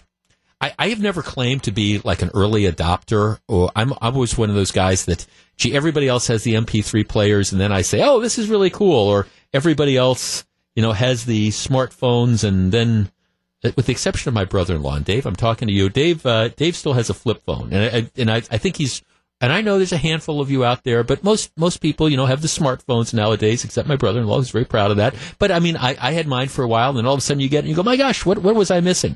All right, um, the automobile industry has been on a tear really since since 2009 as, as they started coming out of the recession um, the, the, shares of, of, particularly new cars sold ha, has gone up and up and up and up as people continue to buy cars um, i i of course I of course missed that, um, but I just just recently purchased a new car. Just absolutely love my my new vehicle and things like that. But I, I'm coming in apparently at the tail end of the expansion when when President Trump talks about creating jobs and helping rebuild the economy, the American automobile industry is a key component in that. Um, and as we talk about, you know, again, continuing to grow and get more jobs and grow the economy, continuing sales of new cars continues to be, you know, one of the key factors. Um, here's here's the problem: the top six automakers in the American market all reported declines year to year from their April sales a year ago. Um, and in every case, the fall off exceeded analysts' forecasts. Um, as a result of this, uh, shares of Ford Motor and Fiat Chrysler were down more than 4%. General Motors sales fell almost 3%. In April, automakers sold about 1.4 million cars and trucks. That was down one point, uh, that was down from 1.5 million a year ago. And automakers are starting to see what's going on, and apparently they're preparing to trim the number of vehicles they are making. And that means that there's going to be some jobs that are eliminated. About 1,100 workers at a GM plant in Lansing, Michigan are being laid off this month and will be out of work for at least five months. They say that they hope to rehire seven of them. Three other GM plants are eliminating shifts, uh, moves that are going to idle about another 3,000 workers the comeback of the automobile industry since 2009 has really been driven by low gasoline prices, um, which fed into the fact that lots of us like to drive sport utility vehicles and trucks, which are are profit centers. The automobile makers make a lot more on selling a, a SUV or a truck um, than they do on like some of the smaller cars. But but now all all of the automakers are seeing new car sales fall off. 414 799 1620. That is the Accunet Mortgage talk and text line. All right. If, if the automobile industry has a substantial pullback in sales of like new cars, that's going to have, I think, a significant effect on the economy moving forward. The numbers right now suggest that for the last couple months, compared year to date, compared with last year, you know, fewer people are buying cars. Is this here's what I want to talk about with you. There are some people who would argue that this is part of a long term trend, that this maybe reflects some hesitancy about the economy and the willingness of consumers to commit to big ticket purchases. I don't agree. I, I mean, the automobile industry has always been a little bit cyclical.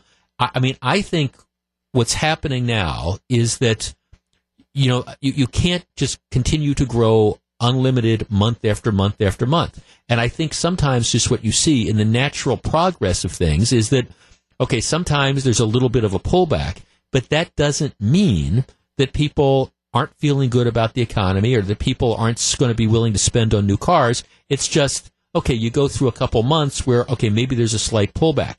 I think the demand for new cars is probably as great now as it was two or three years ago. And I think to the extent there's been a little bit of a pullback, it, it will rebound.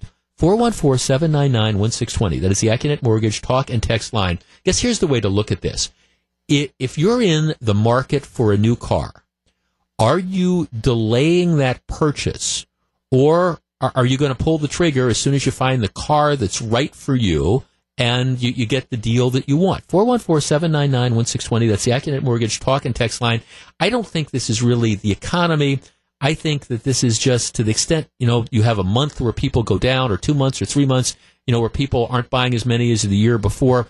I just think that's kind of more of a blip than any sort of long-term concern.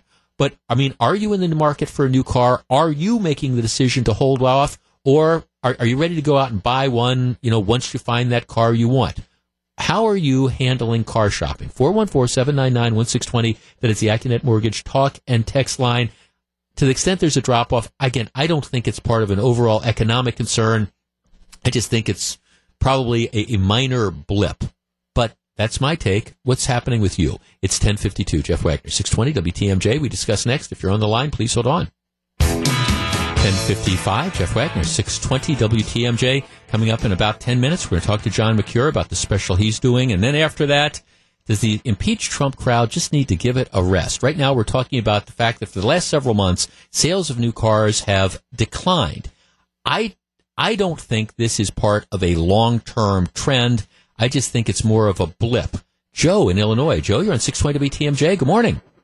Hey, good morning. How are you, sir? I'm very well, thank you. What do you think? I mean, are, are you holding off buying a new car?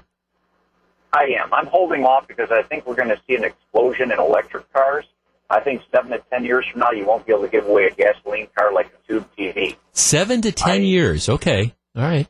Tell yeah, me why. And I, well, there's a fellow, a, uh, the, the inventor of the lithium-ion battery, is working with the University of Austin, Texas. He's 94 years old. They just discovered a new battery, a static uh, sodium uh, solenoid battery that's able to, the capacity is four times that of the lithium ion. Right. Also, you only use seawater to, to build the battery from everything I've read. So I think you're going to see a partnership possibly with Tesla, something where it's just, you know, going to explode and this technology is going to be so revolutionary. It's going to happen so quickly hmm. that um, I think that the, maybe the, the auto manufacturers are kind of seeing that coming and they're gearing up for remanufacturing. Huh. Well, interesting, Joe. I mean, I guess I, I, my, thanks for call. I would, I guess I would disagree just because as long as gas prices are low, I, I just, I mean, right now, the, sale of hybrid cars is just, it's just dropping off the map. I mean, people, I don't want to say people aren't buying hybrids, but that, the, the whole obsession that we had with, you know, getting 50, 60 miles a gallon when, when gas prices were high has kind of gone away. I guess I think as long as gas prices remain low, I and I, I, agree with you on electric cars that the big hang up on electric cars is things like battery life and stuff like that. Um, I maybe there will be a point in time where there is an explosion on electric cars. I don't think that's going to happen though, unless and until you see a prolonged increase in gasoline prices that makes it more desirable for people to do that. As long as gasoline prices continue to be historically low, I think Americans are still going to want their trucks. They're still going to want their, their SUVs. So while I think at some point in time you're going to be right, um, five to seven years seems to me to be awful, awful, awful low. I, um, I, am just, I'm just saying. I think that, I, I think that what you're seeing right now is really, it's just, it's just a pause. And you've had a lot of people who during the recession delayed buying new cars. They just said we can't afford it or whatever. We're going to try to get an extra year or two out of our car. And I think a lot of them now just went out and bought and purchased new cars. So, you know, if the truth of the matter is, if you've purchased a new car in the last two or three years, unless you're somebody who, again, changes your car every two or three years, and I'm not one of those people, you, you don't need a, a car. Um, let's see. Chris sends us on our text line. I've worked in the auto supply chain industry for 20 years now. These are normal cycle. Cars are becoming like cell phones with all the new tech that's being offered. People bought cars in the last recession, just not as many. Normal macroeconomics. Yeah, I will tell you. I mean, that's one of the things that drove me. Um, I, I needed a new car. I, I needed a new car, and I just I I'm like a kid in a candy store. I love the bells and whistles. I mean, because I my my last car which was a 2010 vehicle, had none of these things on it. And I love the rear view camera and I love, I love the heated seats and I love the lane deviation stuff and I love all these different things that I think are on it. I still even haven't figured out how to do all these different things. Um, but I think it's, it's really cool. And I'm not sure that I would ever be able to go back to, to the old way. And I think, you know, but more and more people, again, I was a, a, late adopter. A lot of people have purchased cars in the last few years, and now I have joined those ranks. But I, I think I'm not worried about the American automobile industry. I understand that you've had a slight downturn. I think as long as gas prices stay low, I think the industry is going to be just fine. Gasoline prices start to go up dramatically. It is a different story which is of course another argument for you know energy independence and fracking and things like that. All right, it is 10:59 in just a couple minutes. We're going to be joined by John Mercure. He's going to tell you all about what he's got coming up this afternoon about Alexis Patterson. It is must listen to radio. Stick around. 10:59. This is Jeff Wagner. 11.09, Jeff Wagner, 620 WTMJ. For about a week now, we've been telling you about a special broadcast that's uh, going to take place this afternoon on Wisconsin's Afternoon News involving the 15th year anniversary of the disappearance of Alexis Patterson. And I, as I've been saying, I think it's going to be must listen to radio. And the guy that's going to be doing that must listen to radio joins me in the studio, John Mercure. Good morning. Hey, Jeff. Thanks for having me on. Tell, tell me a little bit about what you've got planned for today. Boy, it's pretty incredible. So, you know, you go back to May 3rd, 2002. It was a Friday. Alexis Patterson disappeared. That was 15 years ago. This was shortly after David Clarke became sheriff. So this was the first big high profile event, the first test, if you will, for the sheriff. The sheriff every year has laid a wreath as a commemoration. He did it again this morning, but he hasn't talked about it in depth. He pretty much doesn't talk to anybody these days. It's in the local media. But we were able to sit down with the sheriff, and you will hear that this afternoon. And what's so fascinating, Jeff, our exclusive interview with Sheriff David Clarke, he talks about why it's so important to him. He takes us back to that day 15 years ago, and he makes a strong and I think some would say startling accusation about one individual and what he thinks happened to Alexis on that day. Mm-hmm. I mean, he's got very strong opinions. He doesn't believe the stepdad who says he walked Alexis to school and watched her walk onto the playground. So you hear that exclusive conversation with Sheriff Clarke. It's sad, it's poignant, it's angry at times. And then the man he pointed the finger at, LaRon Bourgeois, I went and interviewed LaRon in prison, and that's an experience now, if you've never now done he, He's in prison for something completely unrelated to the Alexis yes. Patterson disappearance. Unrelated. He's never been charged with anything related to Alexis Patterson. So he's in prison unrelated charges. He's been in and out of prison for the past 10 years, none of it related to the disappearance of Alexis. But I sit down and talk to him and lead him through what he remembers that day because he's the one who claims he was the last one to definitively see her alive. So you hear from him. He cries. It, it's emotional. And then halfway through the 25 minute interview, I tell him about the sheriff's accusations and what the sheriff believes, and it was like flipping a switch. You will hear LaRon Bourgeois, the stepdad, get very angry, very pointed words for the sheriff. It's it's it's really something, and you'll hear that this afternoon. John, why do you think this case ha- has remained in everybody's consciousness. I mean, for anybody who was around here 15 years ago, and you say Alexis Patterson, they, they, might not remember all the details, but but they remember this case what is it that you think about this case really such touched such a nerve with people? I think it's two things. I think one, it's because she was a little girl. She was a very cute little girl, and we can all picture that picture of her in the piggy tails, ponytails in the picture. I think the second thing is that this community, three days after she disappeared, became so engaged. Remember the posters, the hundreds of volunteers, the multi jurisdictional effort to find her. Day after day, it was in the news.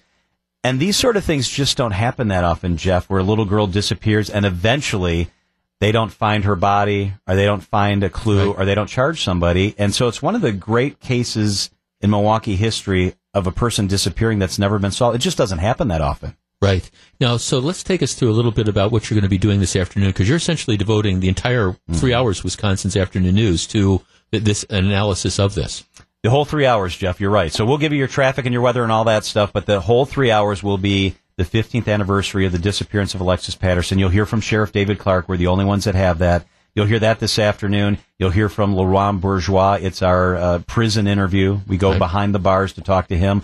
Also, you will hear this afternoon from uh, an expert in cold cases, and he has very poignant information about why these are so tough to solve, and he has insight into Alexis.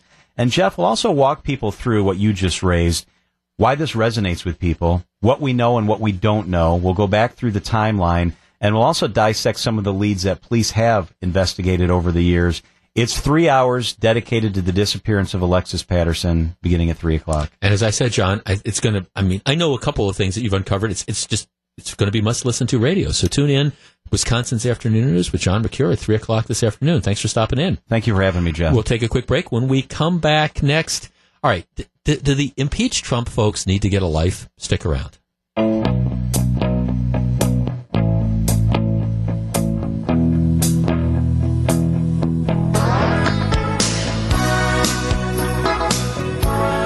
It's 1116, Jeff Wagner, 620 WTMJ. So very glad to have you with us. Um, can the Brewers beat the Cardinals in the rain tonight St. Louis? Only one way to find out. Bob Uecker and Jeff Levering um, have the call from Busch Stadium this evening. It begins at 640. That is sponsored by Catholic Financial Life. Huh. Kind of interesting. Um, the the local newspaper, which is uh, we used to share a corporate identity with, and we, we do not any longer. Um, they just, they went through another round of. Okay, this is it, it is not a unique problem to the Journal Sentinel, but the, the reality is, and I've tried to explain this before, without without trying to be too unfair. Do I believe that there's a media bias in the print media? Absolutely, no no question about it. But but the reasons why the print industry have been struggling, I think, are are, are way beyond you know the, the politics and, and the bias. Do I think, for example, the local newspaper treated conservative readers with disdain for years? Yes, I do.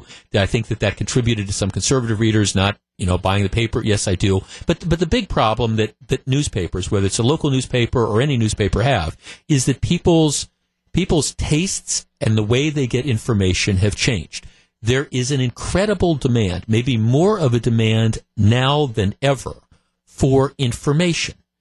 But people want the information on their own terms.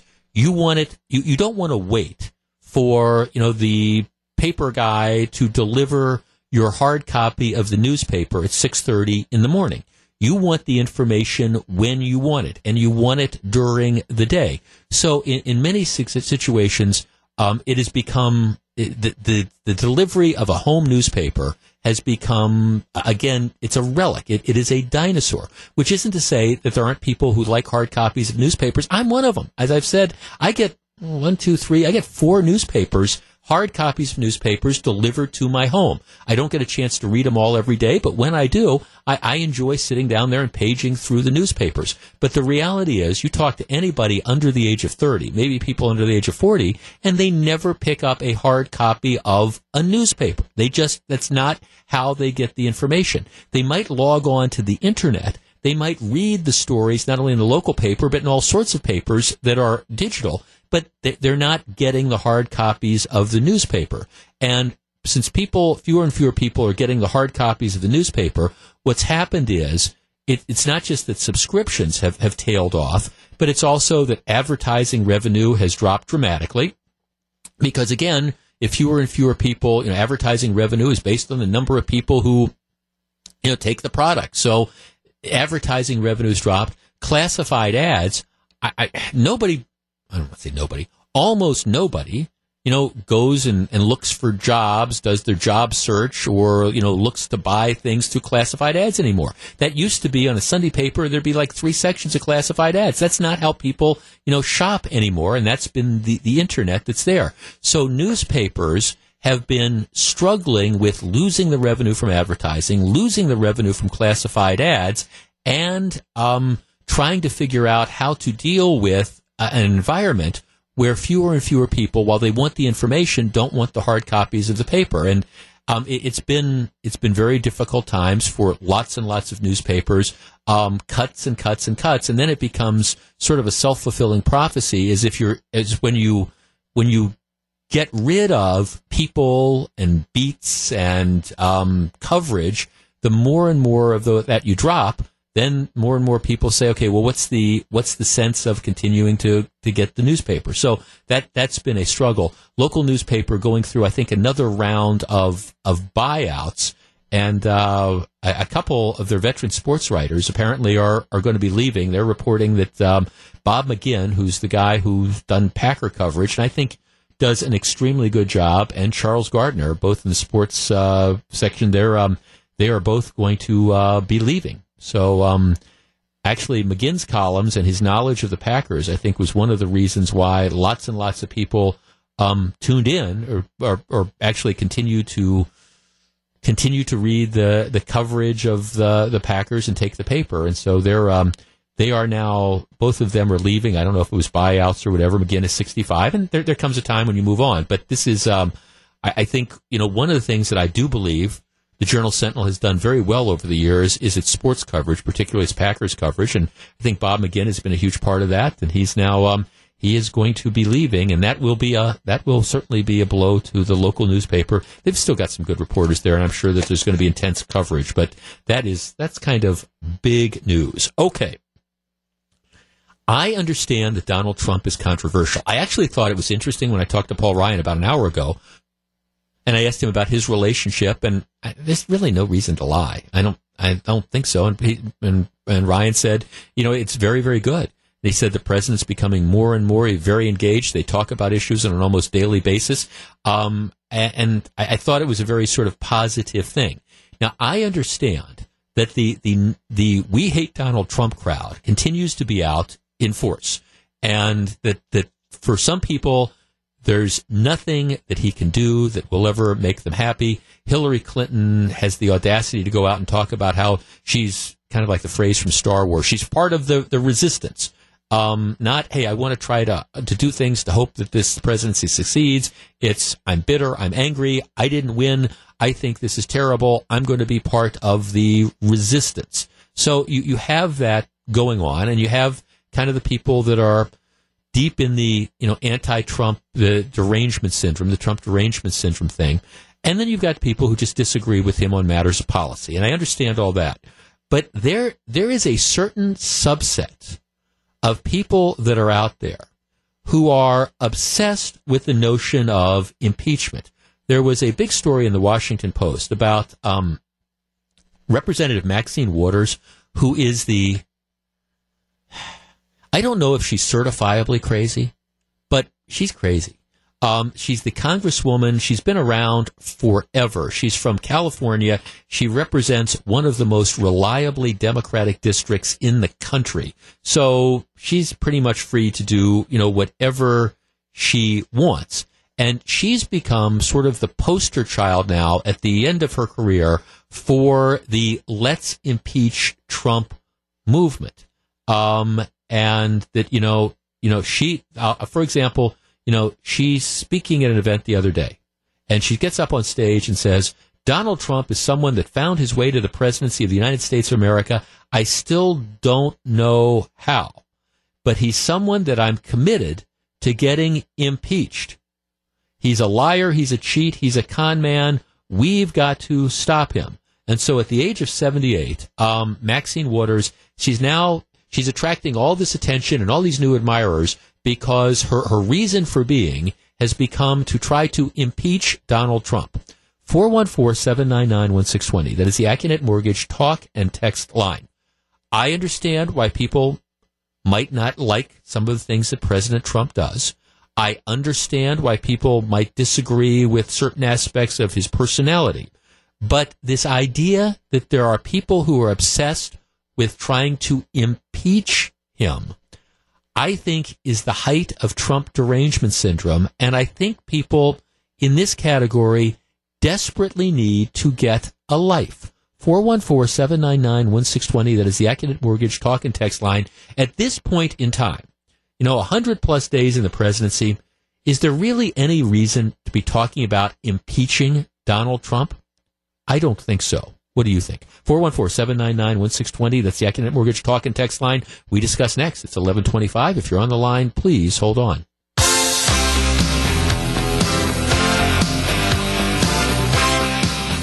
It's 1127. Jeff Wagner, 620 WTMJ. Maxine Waters, 78 years old. She's a very, very, very liberal congresswoman from a very Democratic district in California. Um, I, I don't know if she's certifiably crazy, but I, I do think she's, I think she's nuts. and I, have thought that for a, a while. She has, she is now really going through like a second resurgence of life in politics because she is going around the country talking about how her main mission is to get President Trump impeached. I understand how people can disagree with Trump's positions on this, that, or the other issue. I understand how people cannot be thrilled with his personality. But really, I mean, are these people nuts? Impeachment? Now, is it possible that evidence might turn up to believe that there's an impeachable offense? Well, I guess it's possible. But I mean, so far, there's nothing like that. I mean, aren't, do these people need to get a life? Herb in Brodhead. Herb, you're on 620 WTMJ. Good morning. Hey, Jeff, I think it's a great idea. I think it's going to show the the how le- the leftists have become just so unhinged and just so disassociated with the rest of society that With- voted for him that they're only going to uh, detract away from their own base from doing it. I think some of them are actually still somewhat reasonable, but Yeah. Well, it's it's kind of like Herb, you know, the Walker derangement syndrome in the wake of you know Act Act Ten, and I understand back then how people, okay, especially public employees, maybe you don't like the con- cutbacks on collective bargaining, and maybe people you know didn't like the fact that they'd have to contribute more to their health insurance. But when you saw people from all over the country coming in and throwing these tantrums like spoiled children, I think a lot of mainstream America looked at this and said even if we're sympathetic, we don't want to be part of this group. And I think that's the same thing with impeachment. I mean, really, what has he done that's impeachable? nothing, nothing. And they're, they're just grasping at straws just to find any reason at all just to continue their temper tantrum. Right, yeah. They so any reason or no reason. And that, that's it. Well, we don't like him. We think he's terrible. We can't believe that he got elected president. Well, okay, he got elected president. That's the reality. John in Yorkville on our text line says, these people that hate Trump can impeach him when he does something wrong. High crimes and misdemeanors have not happened. They are only hurting their own cause by talking this BS. And, you know, that's, I, I think there, there, there's kind of a point to that because at a certain point in time, you you begin to sound like you're crazy. And and to be talking about impeachment now and again I, you don't have to like him you know you don't have to approve of the job he's doing or whatever but this idea whether it's hillary clinton i'm part of the resistance or we're going to try to figure out a way to you know impeach him he hasn't done anything that is subject to impeachment. Now if it turns out that you know you got something going on with the Russians or something like that. All right, okay. Am I ruling out that there's any possibility of that? No. But in the interim, in the meantime, maybe rather than worrying about the president and trying to figure out how to impeach him, maybe you would be more you'd be spending your time better trying to figure out how to fix the Affordable Care Act before it completely craters, or how to do tax reform, or how to do any of those other things instead of putting on your tinfoil hat and going down this route. All right, coming up in just a couple minutes. I mentioned this yesterday and got a lot of emails. Is it over for ESPN?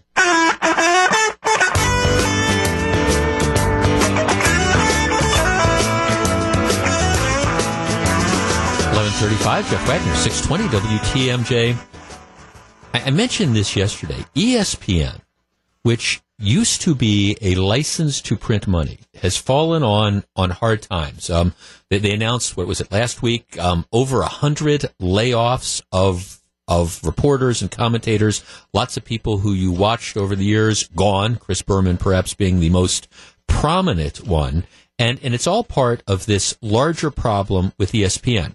First of all, um, what's happened is they made a couple really bad financial deals. They cut this deal with the NFL for the, the crappy Monday night games that they have, and normally they get crappy games. Um, they are paying twice what any other network pay, pays to air pro football. They signed a 12 year, $7.3 billion contract for the college football playoffs that they appear to be losing money for. They uh, pay the NBA 2.66 billion a year. They've cut this new TV deal with the Big Ten that will cost 2.64 billion dollars a year. Um, it's they've cut some really incredibly expensive deals. The reason why, for the longest time, live sports was so valuable is because it was it's one of the few things where you can't time shift. You know, nowadays with with the advent of DVRs, what happens is, let's say you've got a favorite show, um, but you you want to watch it on your own time. You don't want to watch. Okay, I like Fargo. Fargo's on tonight, um, whatever the channel is, uh, uh, from nine to ten. But you're busy from nine to ten. So what you can do is you can DVR it, and then you can go back and watch it at your own time. And what else can you do? You can skip through the commercials. So advertisers know that. And so there, there's always kind of a discount because they're paying money to run their ads on, on these shows. But even if you're watching the shows, you might not be watching the commercials. Well, that's not true with live sports. I mean, live sports is one thing that people, you don't DVR as a general, as a general rule. If there's a Packers game that's on, you know, maybe, maybe you're going to go to the bathroom or go get a sandwich or something, you know, during a commercial. But as a general rule, you're not going to tape it. You're not going to record it and watch it later. You know, you're not, when everybody else knows whether the Packers won or lost, you want to watch that. So that's one of the reasons why, why advertisers have paid a lot for live sport, to have their show, their commercials on live sports programming because it's something that historically has been immune from, again, these DVR things and, and the time shifting and not watching commercials. Well, that's, that's changed because in some respects, while there's interest in sports, people are it's oversaturated nowadays. Um, ESPN, in addition to it, because ESPN has been the well, the, the, gorilla in the room. It's been the thing that if you're a cable provider or a satellite network, you, you have to have ESPN. I mean, everybody had wanted ESPN. So what's happened is ESPN charged cable operators like a ton of money to carry ESPN. So let's say you know, it would cost $2 to carry some other network. ESPN would charge 10. And then the cable networks would provide, but then they pass that cost on. So, you know, you, and you had to have ESPN as part of most of the packages and you had to pay a lot. Well, because there's all these alternatives that are out there, um, more people cutting the cord, more and more consumers have been price conscious and they've been saying, we, you know, we like ESPN, but we don't want to pay $10 a month for it. So, you know, we're, we're not going to take this and we're going to find other ways to do this.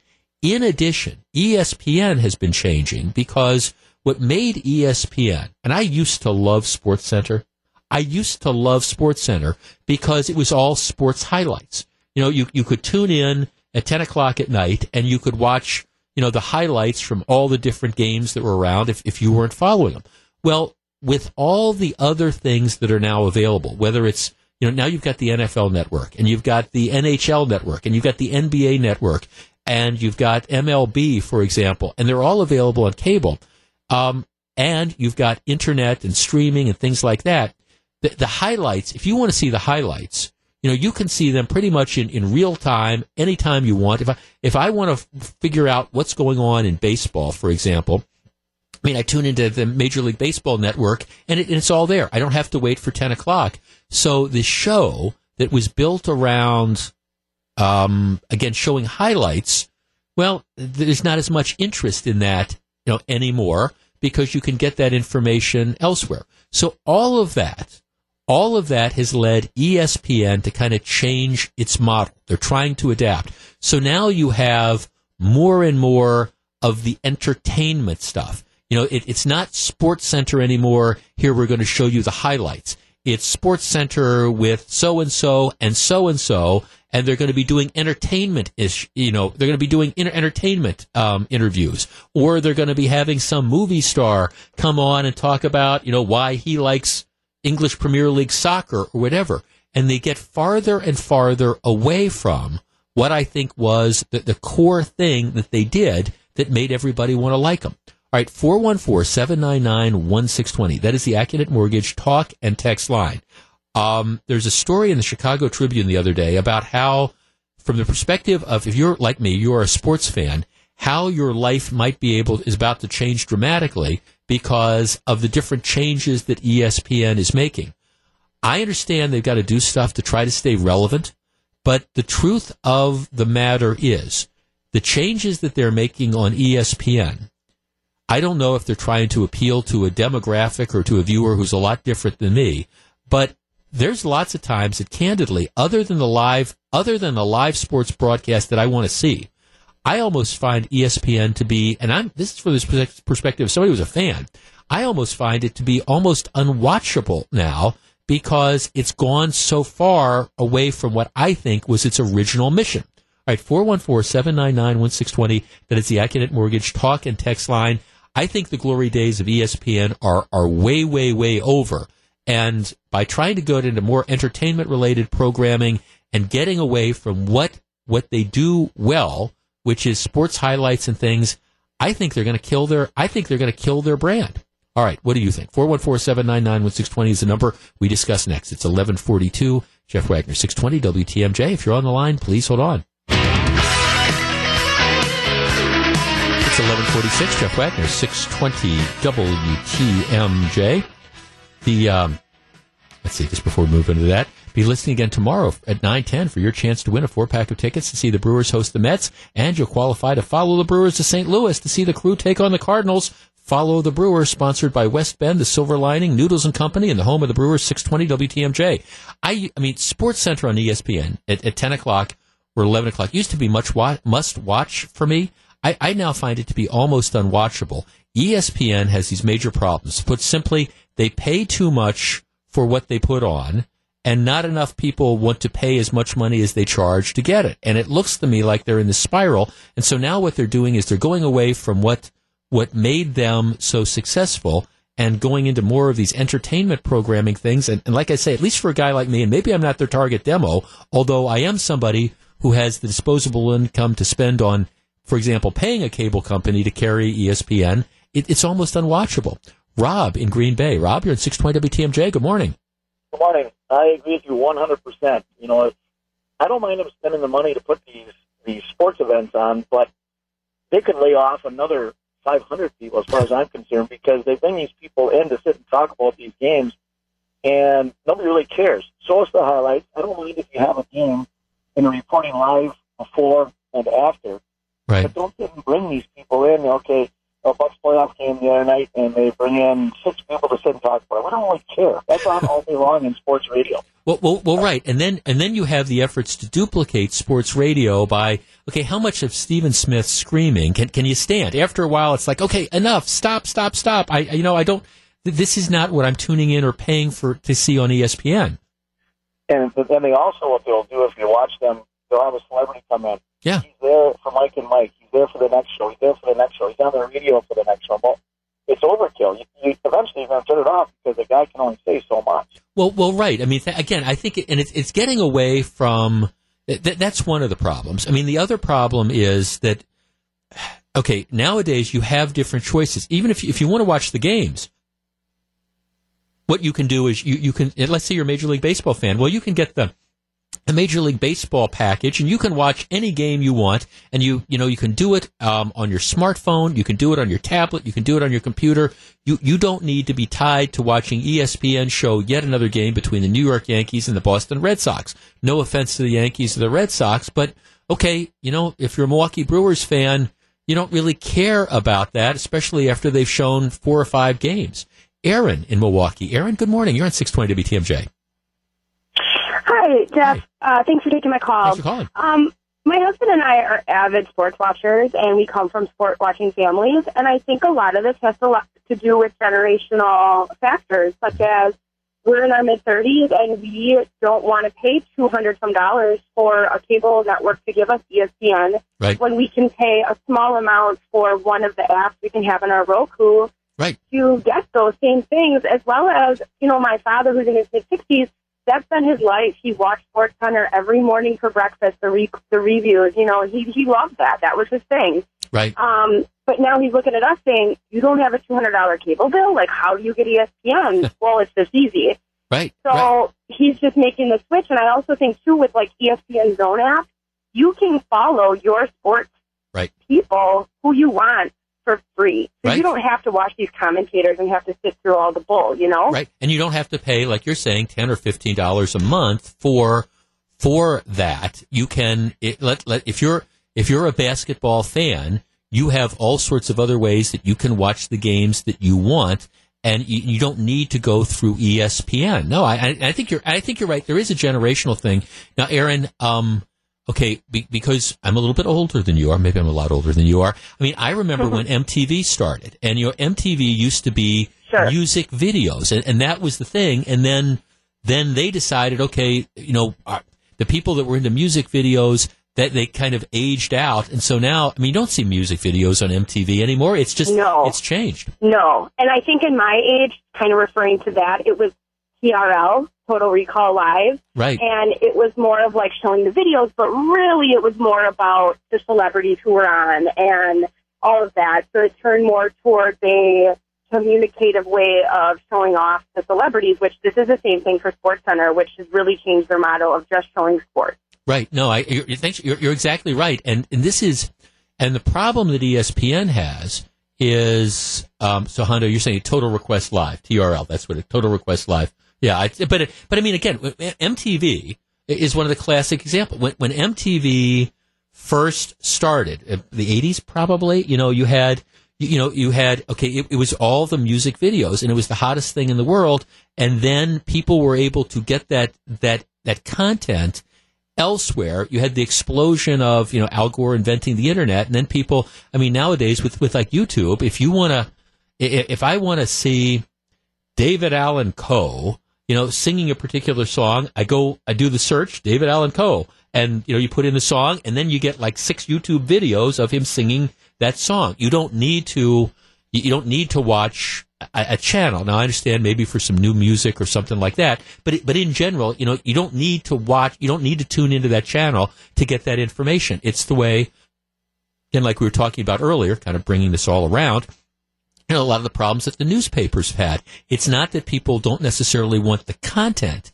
It's just that they- they don't want to wait for the way it is being delivered. Look, even in my industry, that's an issue that we wrestle with from time to time. I remember there was something a couple weeks ago and I don't know, it was a breaking news story and I had been mentioning it, literally, I had been mentioning it every 12 minutes. I, I think, you know, coming into or out of breaks, I, I'd been mentioning the thing and then you know, I, I get some nasty email from somebody saying, "Well, you know, you, you know, you didn't. I, I just tuned in the radio and I had to wait like ten minutes to hear about this." Well, okay, you know, it, you know, people want what they want when they want it, and they want it in the fashion of when they want it. And I, I think that's what's hitting ESPN right now. It's like, all right, you can get the highlights somewhere else. You can get the live coverage somewhere else. Why do we want to pay ten or twelve or fifteen dollars a month for this? And so now ESPN is in the process of changing. What they're doing is they're alienating a lot of us loyal subscribers, the people who've watched it for the years, because it's not the ESPN that we grew up with. It's not the ESPN we want. And I'm not sure they can move far enough in the other direction to, you know, deal with, to, to bring in that new generation. That's the problem, again, newspapers have had. I think you're seeing it play out in things like ESPN. Where will it go? I don't know. But don't be surprised if, don't be surprised if, if more people end up leaving and the ESPN that was the giant gorilla in the room when it came to sports entertainment for years and years, don't be sur- surprised if that changes dramatically.